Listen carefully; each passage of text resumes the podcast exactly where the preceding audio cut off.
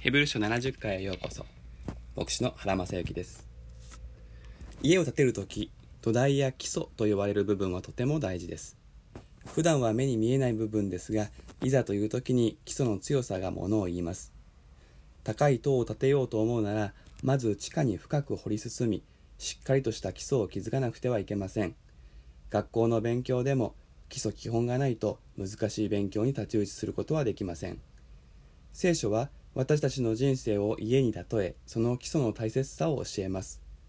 岩の上に建てられた家砂の上に建てられた家の例え話は有名なものです。しかしその一方で基礎や土台ばかりでは話にならないというのも事実です。基礎や土台はその上に何かを建てるためにあるのであって基礎自体は目的ではないからです。ヘブル書の著者は6章1節で「ですから」と話を進めようとしています。イエス様への信仰が揺らいでいた人たちに5章まででイエス様の卓越性と旧約聖書からの裏付けを語り十字架と復活を思い起こさせた上で一度立ち止まらせ基礎を確認して大人の信仰へ基礎の上に立つ成熟した信仰へと向かわせようとしています。キリストについての処方の教えとして著者は3つのペアで6つのことを挙げます。第1のペアは死んだ行いからの改心。神に対する信仰です。死んだ行いというのは行い続けると死に至ることであり改心とは何が死んだ行いなのかをその考え方をひっくり返すということです。言い換えるならば罪とは何かということですね。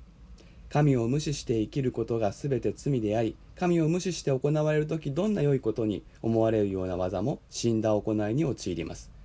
だから死んだ行いからの改心はそのまま神に対する信仰へと導かれます。良い行い命の技神の基準にかなう道は神と共に神への信頼を伴って行われなくてはいけない。これが第一の土台です。第2のペアは清めの洗いについての教えと手を置く儀式ですがこれは洗礼のことを教えていると言ってよいでしょう。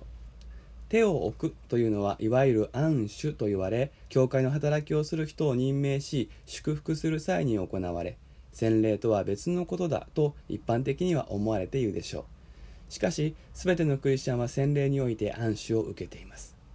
クリスチャン皆が教会の働きを何らかの形で担うからです。教会の中で特別に暗守をする場合は洗礼の暗守を再現していると理解するのが良いでしょう。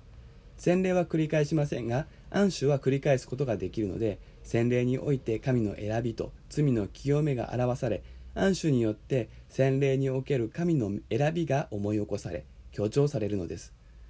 ユダヤ人は清めの洗いについての教え手を置く儀式の細かな所作にこだわっていたのかもしれません。これらの儀式は大事ですが所作にこだわるのではなく選ばれ清められた事実に立って生きていくことの方がより重要です。第3のペアは死者の復活と永遠の裁きでありこれは将来に起こることキリスト者の希望です。この肉体見える世界で全てが終わるというのではないということ。悪が悪のままで終わらず私たちが復讐をしたり正義を果たしたりする必要はないということをこの将来の希望は教えます。これらのことは処方の教え基礎土台であり確認することは意味がありますがいつまでもこの基礎にとどまって大丈夫なのかこれでいいのかと学ぶばかりではいけないのです。それでは土台を立てることが目的になってしまいます。これ以上良い土台は他にありません。